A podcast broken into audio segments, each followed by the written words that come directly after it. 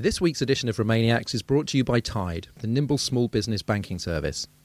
Do you run a small business? If you do, then you know that simply running the show takes all your time and energy, and banks don't help. It takes weeks to set up an account. There's loads of unjustified fees, they're so slow, and they're not built for small businesses. Tide is a new kind of service designed to save your small business time and money. You can sign up in just three minutes and get a UK sort code and a commercial MasterCard. You'll get brilliant features, including an automatic assistant that chases your invoices for you, integration with major bookkeeping and foreign exchange software, and customer service by instant messenger. Best of all, there are no monthly fees ever. Tide is small business banking the way it ought to be, and we've got a special offer for Remainiacs listeners. Tide is offering six months of free transfers. So that's no monthly fee ever, plus free transfers for six months. Just go to tide.co, no need for the UK, and use the promo code RPOD. After your six months ends, you'll move to a pay as you go Tide account, charging only 20p per transaction. So it's farewell to monthly fees, the bane of a small business, and more time for you to concentrate on building your company. Visit Tide.co and use the promo code RPOD.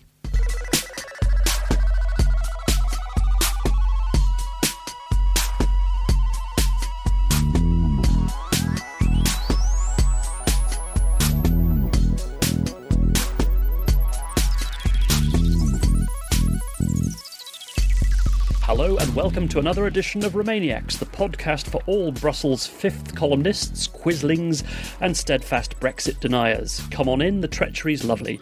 My name's Peter Collins, and I'm joined by two of our regular co presenters. First, Ros Taylor is the editor of DemocraticAudit.com, also works at the LSE.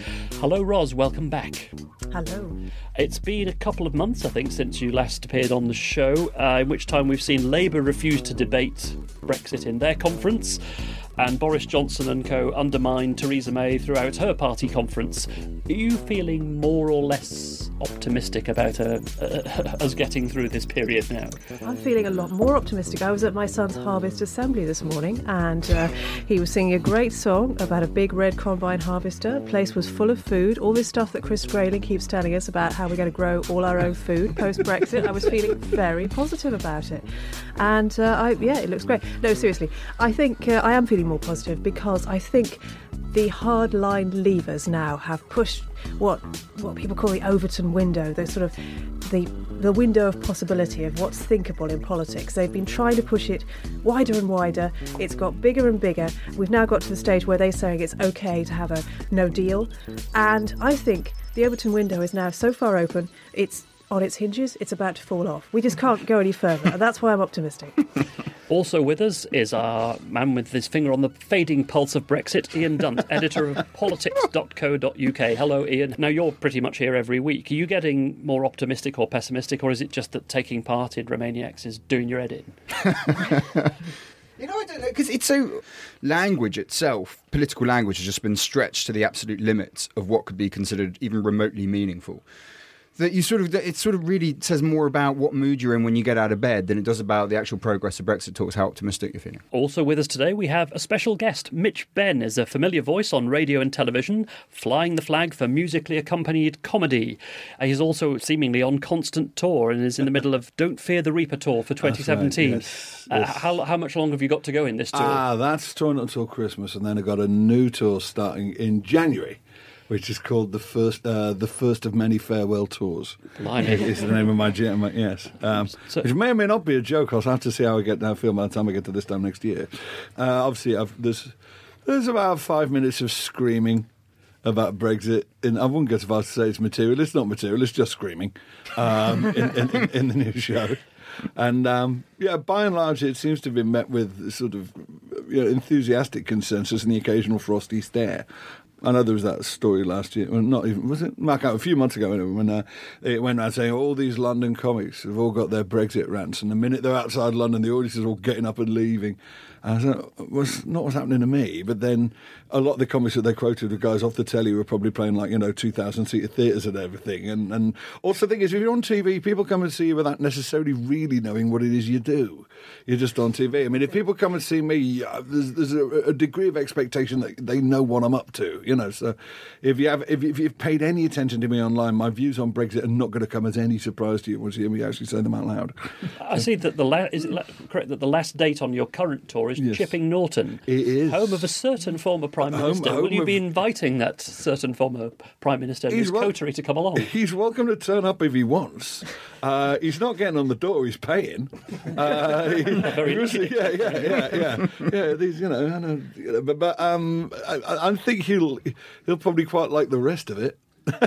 Do you ever I get don't, I don't name him in this, but Do you get know. politicians? You spot them in the audience, and you suddenly feel that you've got to kind The of go only time, the only time, weirdly, uh, I was at school with Evan Harris, uh, who is currently kind of the legal guy for the Hacked Off campaign, but was a Liberal Democrat MP for Oxford until 2010.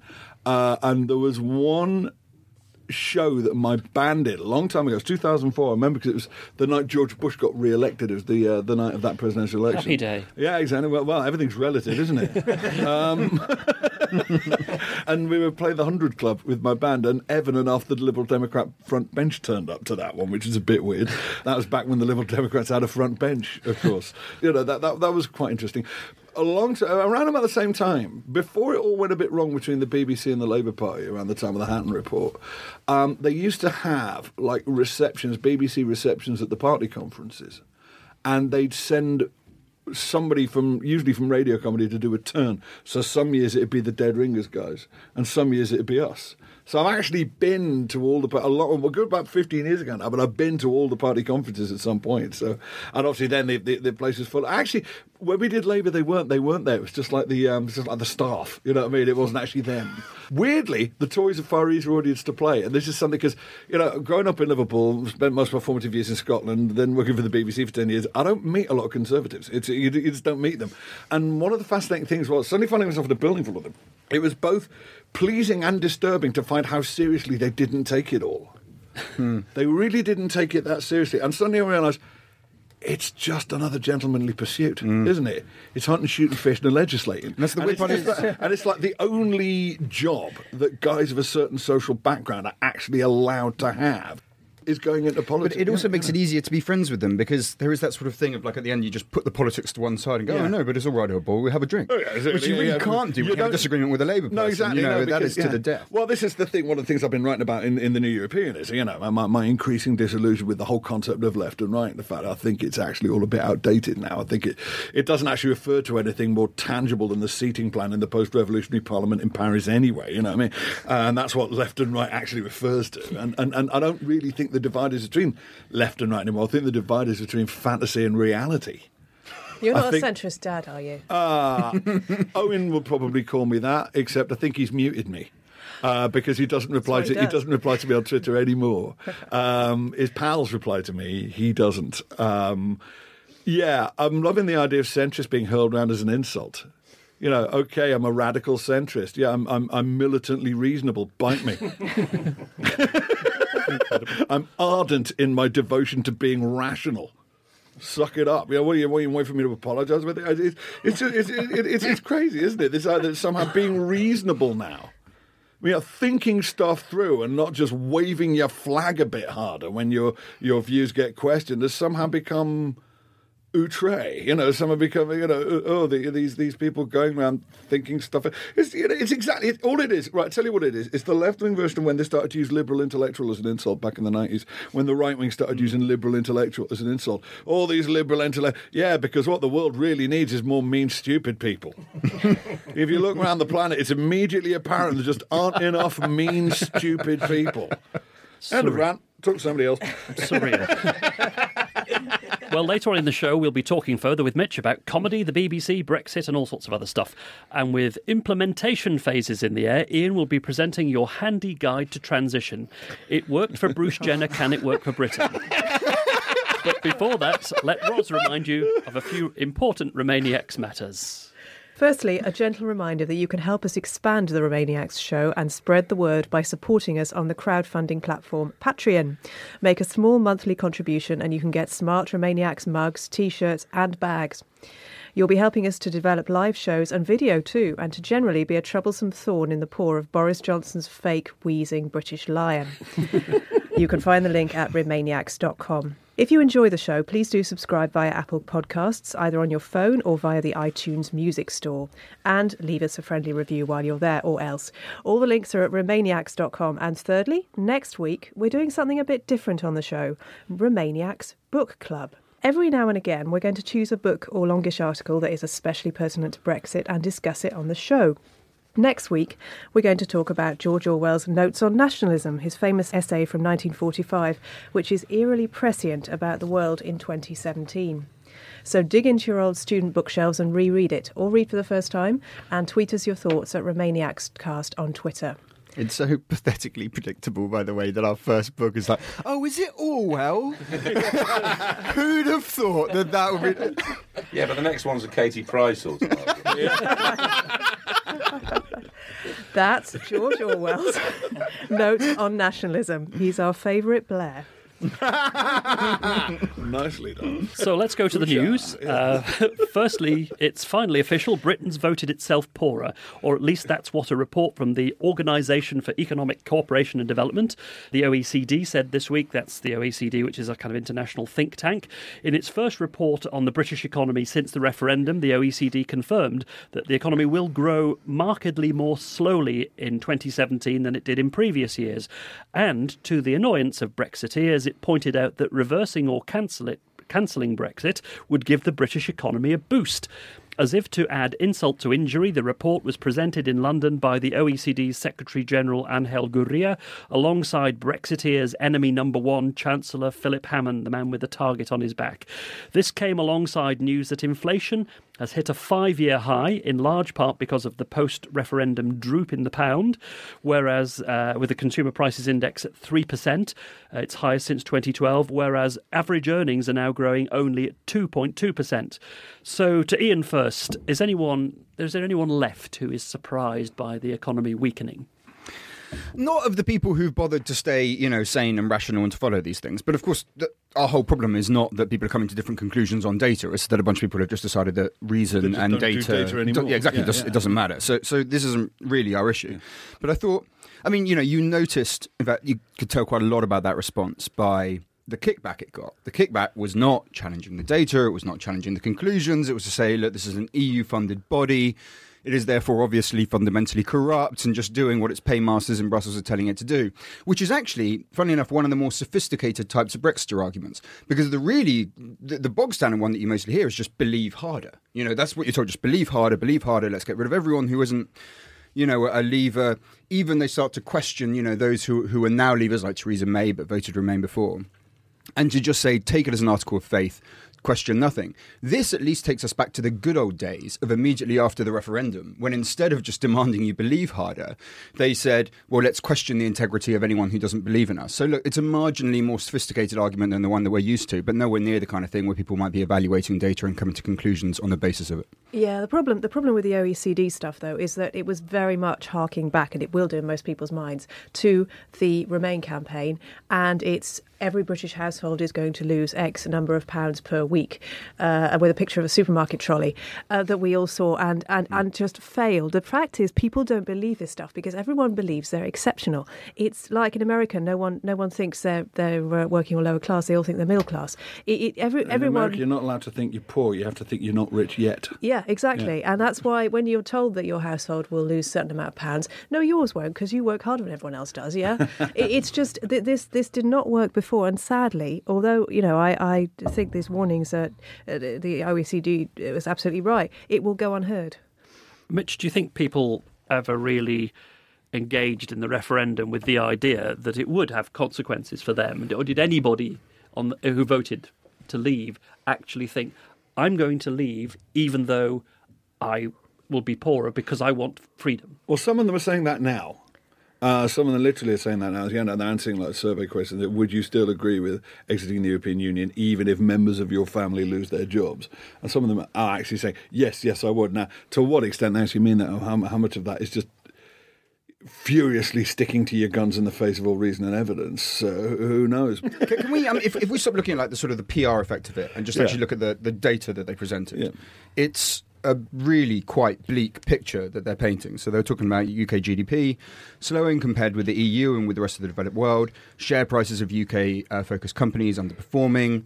They were showing that the fall in sterling hadn't led to a boost in exports, that um, higher inflation was obviously leading to lower incomes, and that actually, this is actually, I thought, a very interesting bit, that the regions of this country, i.e., the places that aren't London and the southeast, which are famously very poor with productivity in the economy, are the ones that are going to suffer most from Brexit because they're the ones that are most reliant on EU funds.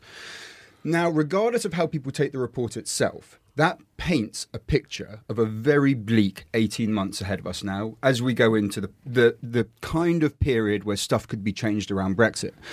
I accept this argument that none of the Remain stuff worked during the campaign. However, I don't think that that's because people stopped caring about their economic fortunes. I think it's because people stopped believing the people that were telling it to them.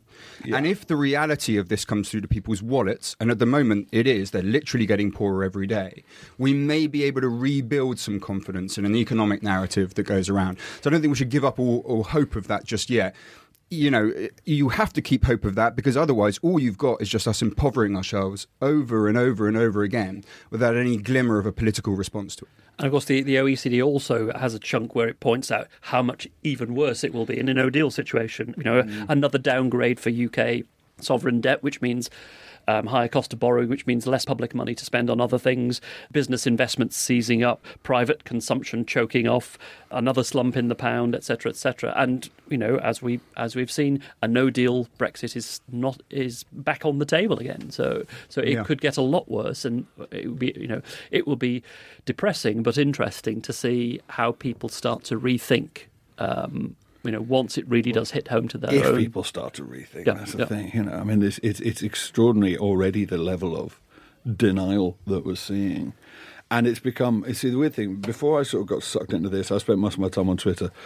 Um, arguing with religious loonies. That was my big bad habit, and I got a whole fringe show out of that as well. So fair enough. Um, but yeah, yeah, but what I'm discovering is it's exactly the same arguing with the levers as it is arguing with religious zealots. It's become faith. It's become an hmm. article of faith, hmm.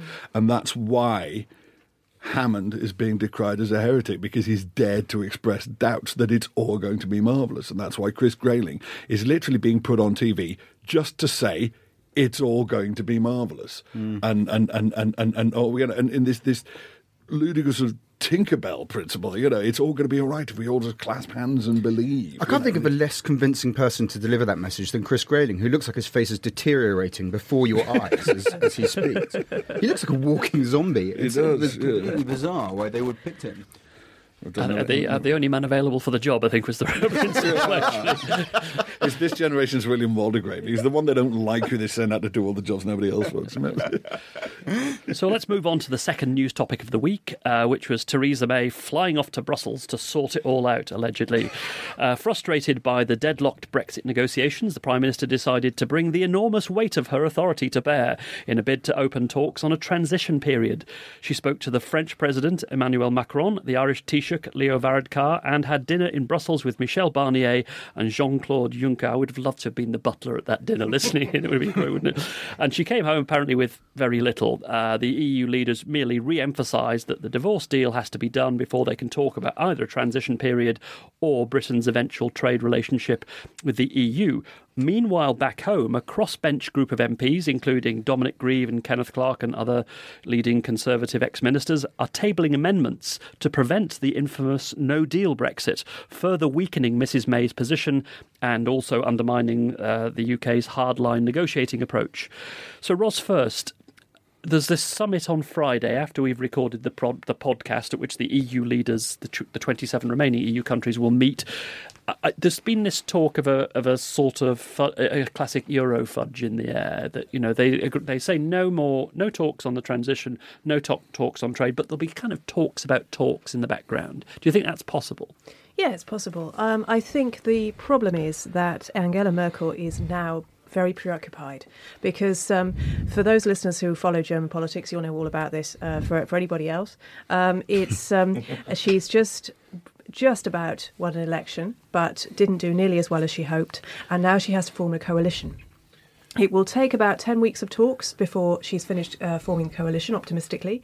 And this is the time in which, according to Jean Claude uh, Juncker, we're going to accelerate negotiations. So this is uh, obviously going to be difficult because her mind will be elsewhere, just as Theresa uh, May's mind was elsewhere when she was trying to get together a deal with the DUP and plug them a billion to, you know, to, to work with her. Um, and because Germany is so key to getting a deal, we really need Angela Merkel's attention, and we won't have it. Likewise, Macron, he had this huge wave of pub- publicity. He's now he's now trying to push through very controversial reforms, and therefore is losing popularity. What keeps getting forgotten, forgotten in all this, is that the other EU countries have politics too. It's not that they're just sitting there being mm. awkward for the sake mm. of it. They have their own. They're all elected politicians. They have their own politics to deal with when they get back home, and they, you know, that quite often um, even if all the best will in the world to be more reasonable in the in the Brexit talks, they've got their own politics to think about. For instance, in Germany, this idea, the, the, the, the idea in the German Parliament that they're terrified of signing up more German taxpayers' money for anything. And of course, the less Britain pays in the Brexit settlement, the more Germany will pay, and that's going to affect German politics. Yeah, they want to maintain a line, and so far they have done so pretty well. Um, I mean, that yes, there might be talks, and there might be, you know, an Eastern European Prime Minister who sounds sympathetic. I believe someone, uh, a foreign minister, one of Boris Johnson's counterparts, went on a nice row with him at the weekend uh, in a in a rowing boat. The others said no, but one of them said yes, and it all went. It was great, apparently. Uh, but you know, they can talk all they like, but they're holding the line. they're holding the line um, for the moment. So, do we think this conspiracy, which we obviously would love to encourage, of the pro-Remain majority in Parliament. Let's remind everybody yet again that on the both main parties, the backbenches, the majority of MPs are pro-Remain. It's just the leadership that's the problem. Well, the leadership uh, uh, of the Tory party are actually, by inclination, pro-Remain. They're just pretending not to be, which, much like Hal in 2010, is sending them crazy. Uh, you know, they, they, try, they're trying to maintain two opinions at the same time, and it's frying their brains. But, but yes, you're right. It's certainly the, the bulk of the House is absolutely. Yeah. So do do we think that we, there's any possibility? You know, we've been saying, "Come on, get, come on, rebel for goodness' sake" for weeks now. Nothing much has happened on either side. Do you think, Ian? You know, you're in Parliament every day. What, what what's going to happen? Are they going to come forward and, for instance, put down a motion that we won't have a no deal without another referendum that allows us to stay. I never know how I feel about this idea that, that the Parliament's basically pro Remain because it, it presumes that MPs have functioning independent minds, and that's not the case. And it's, I mean, that never has. You know, you talked to loads of them voted Remain because they just thought that's the way that this is going. You know, you had David Cameron there. That was the way. That's the way to protect my career and all of that. And then they switched. And you know, you talk to people in constituencies whose MP voted Remain, and then suddenly was extremely disparaging towards Remain voters, and I just can't understand why he's acting this way. And you think because he has no real convictions to speak of. What he did was what he thought was best for his own personal career, and, and now he's continuing to do exactly that. However, there are probably, you know, about sort of 50 thinking human beings in the Conservative Party, in, in the Parliamentary Conservative Party.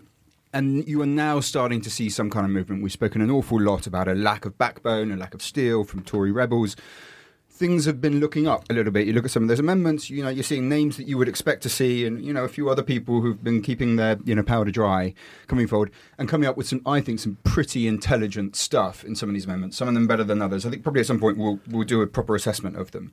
But you know, there is something going on there, and you can now get a glimmer of you know back, back even before the the election. People would sit down for coffee or something with Dominic Grieve, and, and they'd be encouraging him to say something critical of Theresa May, and he wouldn't do it he would keep on saying, "Oh, I think the the policy is great. We're doing really well right now." And you think, well, that's very strange that you should say that because other people who have completely opposing viewpoints say exactly the same thing about what you're saying. And that was all stay inside the tent. Stay inside the tent, whatever you do. Now, I think he's stayed rather too far inside of that tent. I think he's rather shackled himself to the structures of it. Nevertheless, we are starting to see now glimmers of the kind of functional things that people like him think they can achieve via these amendments, and some of it's pretty smart. Jeremy Corbyn is the next, though, just before we wrap up this bit. he has finally, finally confirmed that he would vote Remain in a second referendum. However, the bit that disappointed me is that he prefaced that by saying there isn't going to be another referendum. I'd rather he was just a bit vaguer about that. What do you think? Of course of course he'd vote Remain another referendum. There isn't going to be one, but uh, of course he would because uh, he's hoping to be uh, prime minister by next year, and he doesn't want to screw up the country by going for a hard Brexit. He wants to just go for a relatively soft Brexit because that's what's going to ensure he stays in power. So, from that point of view, uh, I mean, it's a signal to say I'm not I'm not going with the hardline uh, Tory Brexiteers. That's not where he is ideologically, though. It's never where No. he's been ideologically. No, I I don't believe he He- voted Remain to start with, No, but that's not absolutely. I'm. I'm, I'm, I'm absolutely. I would bet body parts that he. He, he and John. well, he and John. He and John. Mc- anybody's. He, he and John McDonnell belong to that, that, that wing of the Labour Party that regard the EU as a, basically a capitalist cartel that's an obstruction to proper, you know, collectivisation, and, and which, as I pointed out, is kind of weird considering they've got far better socialism on the continent than we've ever had here. Um, but that's, you know, it, it's. I, I, mm, yeah, well. Power first Yeah, principles. powerful. Well, exactly. Yeah, it's good to be. Good, we have a man of principle, you know, man of conviction ahead of the Labour Party after all those slippy, slippery Blairite pragmatists. But, um, you know, I mean, the Labour position continues to shift, I think. And, Yeah. you know, that, that was a strange moment because lots of Labour frontbenchers have been quite specifically not ruling out a second referendum throughout their sort of conference thing. And then, of course, Corbyn does this thing and he says it. But if you look at that video, he sort of says. He, he, ca- it doesn't look like he's really thinking about it. He says, "Well, look, I don't think th- there isn't going to be a second referendum, but you know, if there was, a- so I, I wouldn't put too much sort of emphasis on it. I think there's there's still a glimmer of hope there for where Labour is. Look, with all of this stuff, I mean, we've got to come to the conclusion now. They're not going to lead on this; they're going to follow. And if we can demonstrate a change and the change is happening, I think the Labour position will shift along with it. yeah, nothing. You're right. So. F- that's my energy company saying, please send me your meter readings, but let's ignore that for now. Uh, finally, in our news belt this week, uh, some common sense on the Brexit front with two titans of British politics discussing the manner, the matter rather, in the big issue this week. Alan Partridge and Malcolm Tucker from The Thick of It discuss Brexit in a special edition of the magazine, edited by Armando Iannucci. Of course, we urge you to go out and buy your own copy. It's only £2.50 after all. But here are a couple of highlights. First of all, um, Tucker telling Partridge, Brexit's idiotic. I'm not going to do the impression, don't worry. Do you want me to do the impression? You do the impression if you like. Can I have Go a look at it? Yeah, you read it, yes. Brexit's idiotic. It's more like committing suicide by walking into a door over and over again for years. Leavers are imbeciles. And then Partridge retorts. Oh, blimey, can I do Partridge? Oh, let's see. Um, um, reports the teenagers in Guardian readers. No, come on, I can't do Partridge. To take inspiration from the 1942 film Went the Day Well about Nazis capturing a British village. Says the villagers mustered up all that plucky British spunk and machine gun and beat the Nazis to death. I think the postmistress put a spade through a German's head. That's the kind of attitude. here- That's surprisingly good. It's the kind of attitude to get this country back on his feet.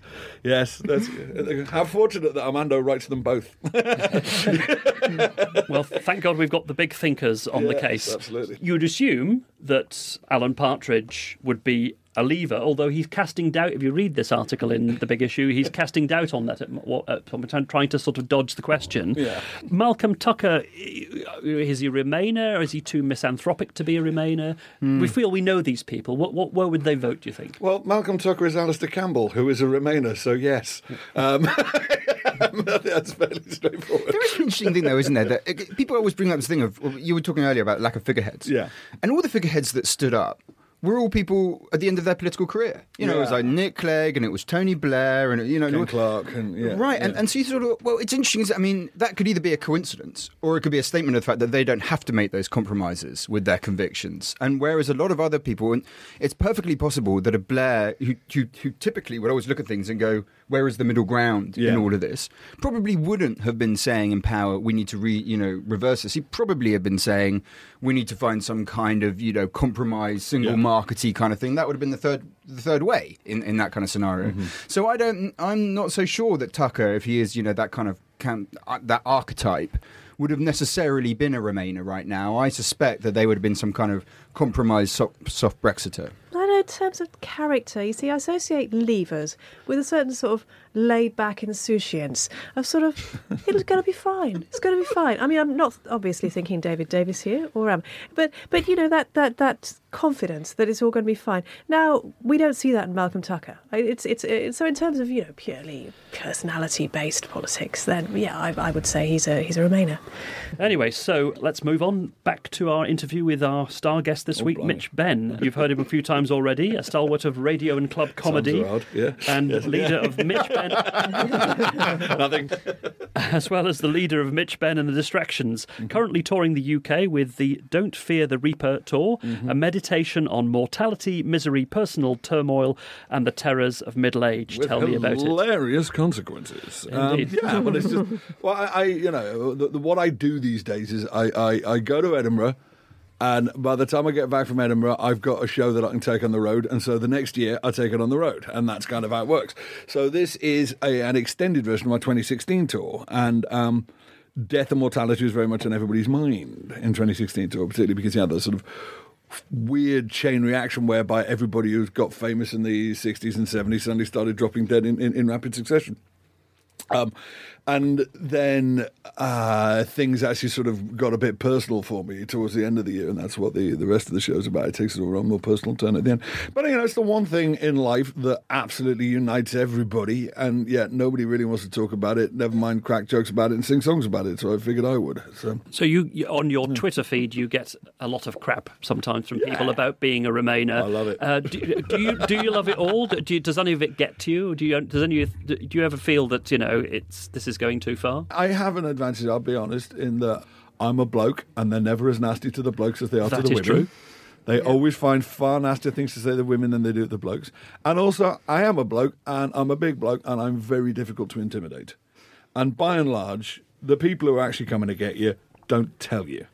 So, you know, I mean, and that's not me saying everybody who's logged off Twitter in the face of abuse is some kind of panty waste. Far from it. You know what I mean? Um, I absolutely understand the people and, and Twitter. You know, certain bits of Twitter haven't gotten pretty toxic just recently, but you know, I'm I'm I'm generally fairly good at writing it out. But m- one of- here's the thing: on the one hand, this is incredibly important to me. And I went on a sort of a, a- a fairly epic sort of 25 tweet thread rant a few months ago where I just lost my patience with sort of the legalities of everything. I just like, I don't care about the will of the people. I don't care. This is just stupid and wrong. And I'm not going to stop saying that. I'm instinctively a pro-European person. I did languages at university. I've lived in various different countries in Europe. You know, and Theresa May could sod off with that. I never really felt it. Well, some of us have. Some, you know, and maybe the piss-blooded misanthropes haven't, but some of us have felt perfectly at home in Europe. Some of us are perfectly okay with the idea of Britain being a member of a club of nations. Which, let's face it, that's what's at the heart of all of this. Is there is a whole culture within, particularly conservative politics in this country, that cannot let go of the empire. It cannot handle the idea of Britain being one of a group of equals. It's that just makes their skin crawl. The idea that we are on a level begging with all these Johnny foreigners. They just genuinely cannot be relax around that. And that's what's at the heart of conservative Europhobia and always has been. I think it's, it's, it's that inability to let go of empire. So it, anyway, sorry. On a more again. slightly, on a slightly more cheerful note, Really? uh, you're you're the master of the topical pop song. Oh, cool. uh, does Brexit lend itself to the pop, pop comedy treatment? I've hint, writ- hint. Pick up your instrument. I've written a few, but I mean, it occurred to me that they were all kind of event specific. I wrote an article 51 uh, on Article 50 Day, and I thought that's a bit passe. Is that what I'm saying? This is great. We've never had this before. This this is. So I've been trying to. we're wri- getting I'm song. basically trying to write this quietly in my head while you guys have been talking. Yeah, I'll do. All right, okay. Just keep believing in Brexit. Reject those who sneer and who scoff. The loud grinding sound means we're gathering speed. It isn't the wheels coming off. Hang on. But just keep believing in Brexit. Banish all doubt from your mind. They've suppressed that report because the future's so bright. If we read it, we might all go blind. just keep believing in Brexit. Just screw up your eyes and believe. Don't check out the facts and the figures. Reality seeks to deceive. Just keep believing in Brexit, as data is for saboteurs. We might fall in the sea, but at least we'll be free because we're British, whatever occurs. So- there you go. There you go. I shall clean that up and get it up on the internet in due course. Yeah. Excellent, excellent stuff. so finally, we're going to throw you a very, very serious question. Uh-oh. Is there a Can you imagine now anything good coming out of Brexit, even in the longest run, given how, what the mess we're in now? No, because what we're giving up inherently is bad. This is the conversation I was having a couple of days ago. Just you know, and, and I thanks you know, um, I said I no more want, want to see a, You know, I no more want, long for a successful Brexit than I long to you know succeed in slamming my balls in the car door. You know, it's, it's just it's it's it's what it's it's it's bad in and of itself.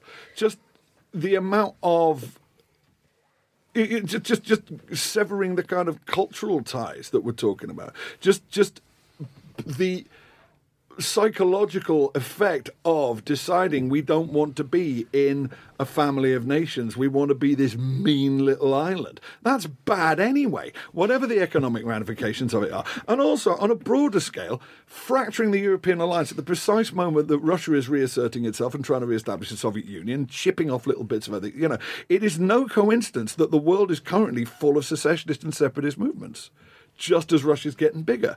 Everybody's getting smaller. They're getting bigger. This is not a coincidence. I- um, and so I, do- I think it's just inherently a bad thing. It, it- the only thing will be that will possibly convince me otherwise is if there were enormous economic and social benefits to be reaped, and there aren't. Well, we can sell more missiles to the Saudis, Saudis, can't we? I mean, you know, we, we, we strike a freer trade deal with them. You know. what could possibly go? No, no, it's it's. Uh, oh no, uh, and that, yeah, exactly. I mean, all the sort of the, the things which have been proposed, which oh no, it'll be okay because that doesn't make it okay. Really, that doesn't make it okay. Ros, Let's relax for a moment with a quick commercial break. We're delighted to have support from this week's uh, show from a book by an actual high profile Remainer. Virgin magnate and prominent beard owner Sir Richard Branson's new autobiography, Finding My Virginity, hopefully more fun than losing it, is out now an audiobook from Penguin Random House Audio. And our producer, Andrew Harrison, has been listening. Andrew, what's it like? Well, it's essentially part two of Branson's life after losing my virginity. It's from 1999 onwards, so it's Virgin Mobile, Virgin Media, Virgin Active, the vexed question of Virgin Trains, and Virgin Galactic. Uh, he meets Nelson Mandela and Al Gore, and he fights with Donald Trump. Um, you know, his house on Necker Island burns down. It is the world of Richard Branson as you know it, and it's it's quite sort of affecting. And his writing style is it's it's very transparent and unadorned. It's it's it's quite a, it's episodic snapshots rather than a grand arcing narrative. The thing that really stands out is that this is the guy who was doing disruption before Uber. This is the guy who was looking at broken businesses or businesses that don't really deliver and thinking, how can we do this better from the point of view of, uh, of customer service and actually treating you, the customer, like a human being. So it, it is actually a genuinely illuminating read and certainly uh, makes you think differently about uh, the, the, the ease with which he sets up businesses. He just seems to set them up on a whim and, and, and kind of say to the heart of what is making a bad business a bad one and how to make it into a good one.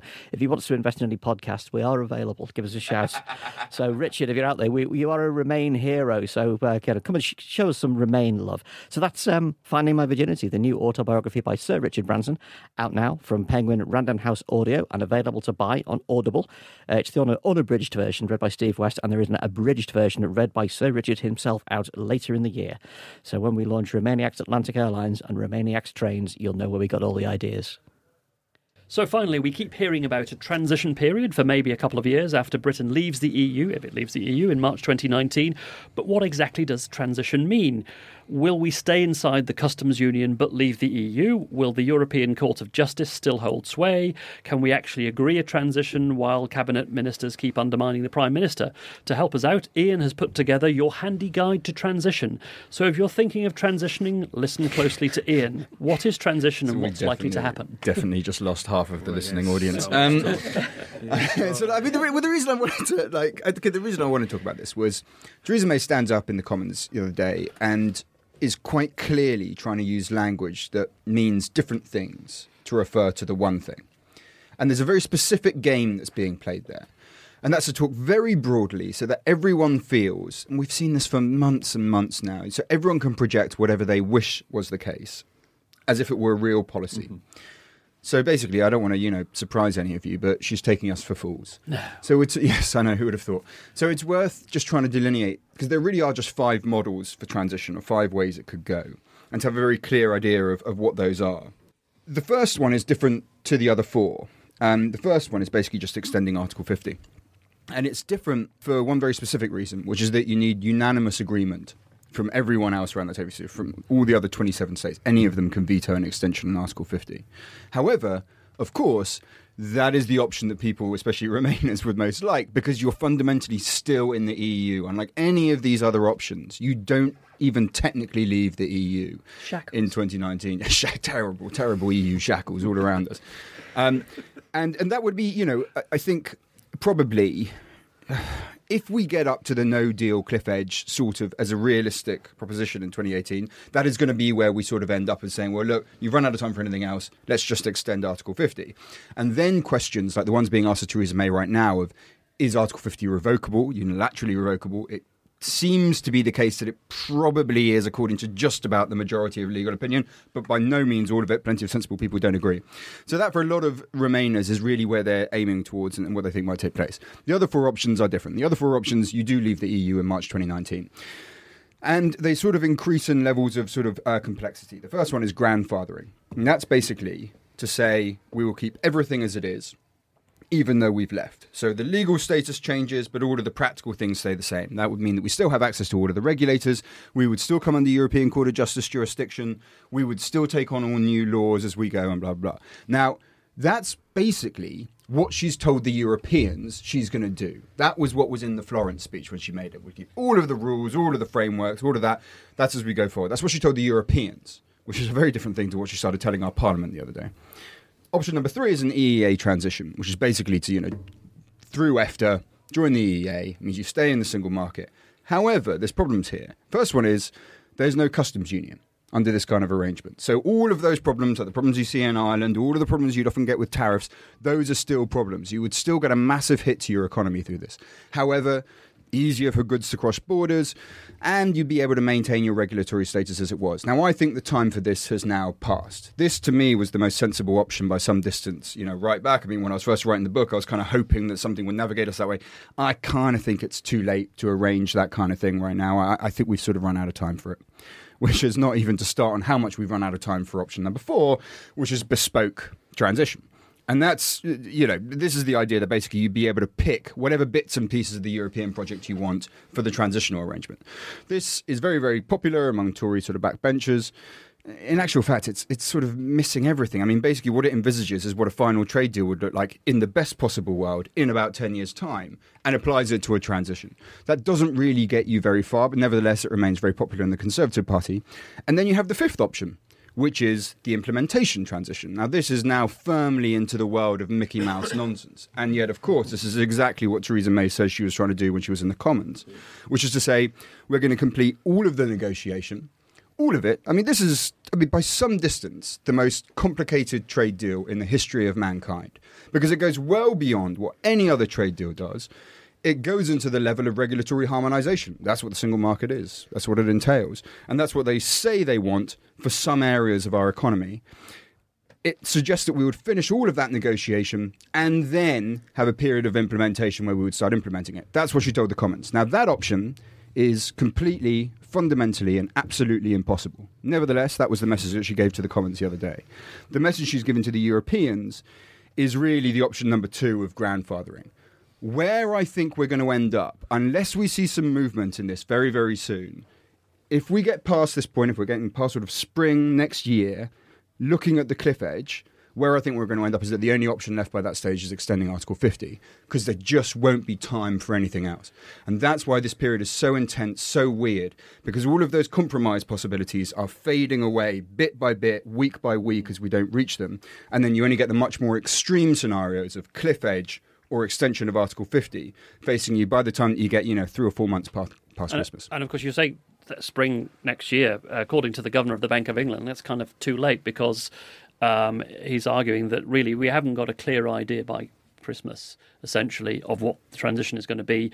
All of the financial institutions will have to start switching on their plans. You know, up to seventy-five thousand jobs at risk. People saying, of course, you can say, "Oh, it's only a load of overpaid bankers," but the point is, they will go and they'll take all their tax revenues with them. You know, billions of pounds of money that goes into the UK um, exchequer every year, and so I guess we'll already be seeing that damage if it's if that point comes in spring next year where they have to say, all right, let's extend Article 50. We'll we'll still be suffering a lot of damage by then. Oh, absolutely. I mean, we'll look at the way that a- aviation works. I mean, aviation needs a 12 month sort of lead in time. The kind of effects you'd get from no deal are just completely catastrophic from that. So, of course, in domestically, you're going to get hit. I mean, in terms of what will the Europeans do? We've pretty much run out of options for all of those later models. The only thing we've really got increasingly is to say, look, we'll keep everything as it is, but lose our MEPs, or we'll extend Article 50. And that's kind of the only viable options that we're looking at right now, no matter what the Prime Minister claims. it's weird. It, it, it's, it's the thing is, it's, I'm doing my best not to be optimistic, but I can't help feeling that what there is to be won, we're winning. Do you know what I mean? What there is to be won, if there is anything left to be won, it's kind of going our way. In that public opinion is shifting towards us more and more people are finally acknowledging that this is not going to be a cakewalk. That you know, there is a reluctant acknowledgement from all quarters now about just how hard this is going to be. All the data that's coming out supports our cause, wherever it's coming from. We suspect the data that isn't coming out supports our cause, and now. You know, we're, we're, it, it, it's it's you know, I mean, when the when the vote came, I think there were people who thought we were going to be out by Monday morning, and then mm. then it said, okay, but at least we'll invoke Article 50 right now, like Corbyn said to do, you know, and then they didn't invoke that for nine months, and then okay, so that means right, no, now it means it's two years. Okay, so that means right in two years, yeah, but then after the two years, we'll need a two-year transition process. Mm. so it's, it's, it's, it's just like you know, on the one hand, they're moving the goalposts every time to try and make it look like this is still making a, a degree of sense, but by the same token, everything that's happening is backing us up. Mm. And and like I say, if there is still an argument to be won, we are definitely winning it. And this is why I'm not in the fetal position right now. You know, I'm I'm feeling. I'm, I'm trying not to be optimistic, but it keeps creeping into my psyche. What can I tell you? Well, if you listen out, there's a. You hear that? It's Michel Barnier tapping on the studio window, telling us our time is up. So, many thanks to our special guest, Mitch Benn. Uh, have you started growing your own vegetables yet? Finally, Uh, no, but my uh, ex-wife's allotment is, is is is in is in roaring shape right now. So um, I'll just have to stay on good terms with her and might just actually have something to eat in two years' time. Mr. Grayling would be proud of you. Thanks as ever to Ian Dunt and to Ros Taylor, who I believe has a reason to be cheerful for us. Ros. Yeah, I do. There's a new anti Brexit party. I mean, it's terribly liberal metropolitan elite, don't get me wrong. This isn't some sort of grassroots thing. Uh, the person who's kind of started it, I don't think he even realised he was doing it, uh, is called Jeremy Cliffe. He works for The Economist in Berlin. So, frankly, that's just about. yes. You do? Oh, I thought you might. Just about as elite as you can get in some ways. But uh, he sort of said, let's start a party last night on Twitter. And I think, as far as I know, about 2,000 people have already uh, emailed him saying, yes, I want to join too. And it's a bit, uh, you know, he wants to he wants to join the EU army, an EU army. Yeah, he wants uh, to put Ken Clarke in charge of the uh, to make to make him commissioner. Um, that that sort of thing. He wants to abolish VAT. It's it's quite it's quite out there, but I'm just pleased because it's just all momentum. I, I don't want to pop your reason to be happy. I'm sorry to do this, but about 20 minutes before we started recording, he quit as the leader of his party that just Oh, started. you I'm so sorry. But they were called, he was going to call them the radicals, wasn't he? It was He was called the well, I don't think he's put it out to some kind of council. that He's going to have to figure out a thing. But uh, yes, Well, I we don't want a You're gonna call him journalist the- in charge anyway. Look what happens when they get no Somebody else will do a better job. And is this one posting naked selfies of himself? Because that was what happened last time. But, but, um, but, This is the point in the podcast where our producer starts making a symbol of cutting off someone's head because they're going to cut all of this for libel. So there we go. So let's, as ever, finish with shout outs to our lovely Patreon backers as we play out with Demon is a Monster, which is our equally lovely theme tune by Cornershop. If you want to shout out yourself, plus a chance to get your hands on our Remainiacs mugs, bags, and t shirts, then visit our Patreon page, which you can get to via our website, remainiacs.com. Before the shout outs, here's our weekly sign off in an EU language, this week in Swedish from listener and guitarist with Britpop stars Echobelly, Glenn Johansson. We'll see you next week. Om du behöver en bättre statsminister kan du säkert hitta en på Ikea. I just want to say thank you very much to uh, Lee Pelletero, Hugh Pierce, Rob Townsend, Sean Shillings, Claire Palmer, and John Sands. Tim Boothman Chloe Dyson Bird, Lee Peckham, and uh, Stuart Holroyd. Thank you very much.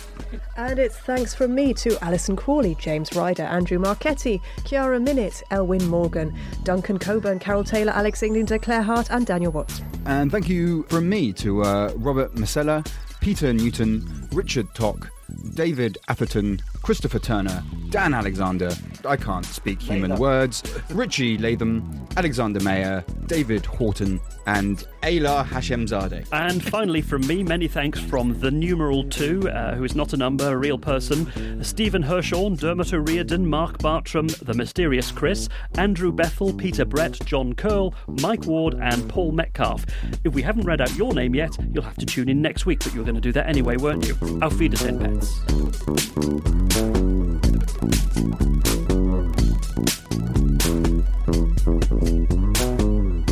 Remainiacs was presented by Ros Taylor, Ian Dunt, and Peter Collins. The producer was me, Matt Hall, and Andrew Harrison.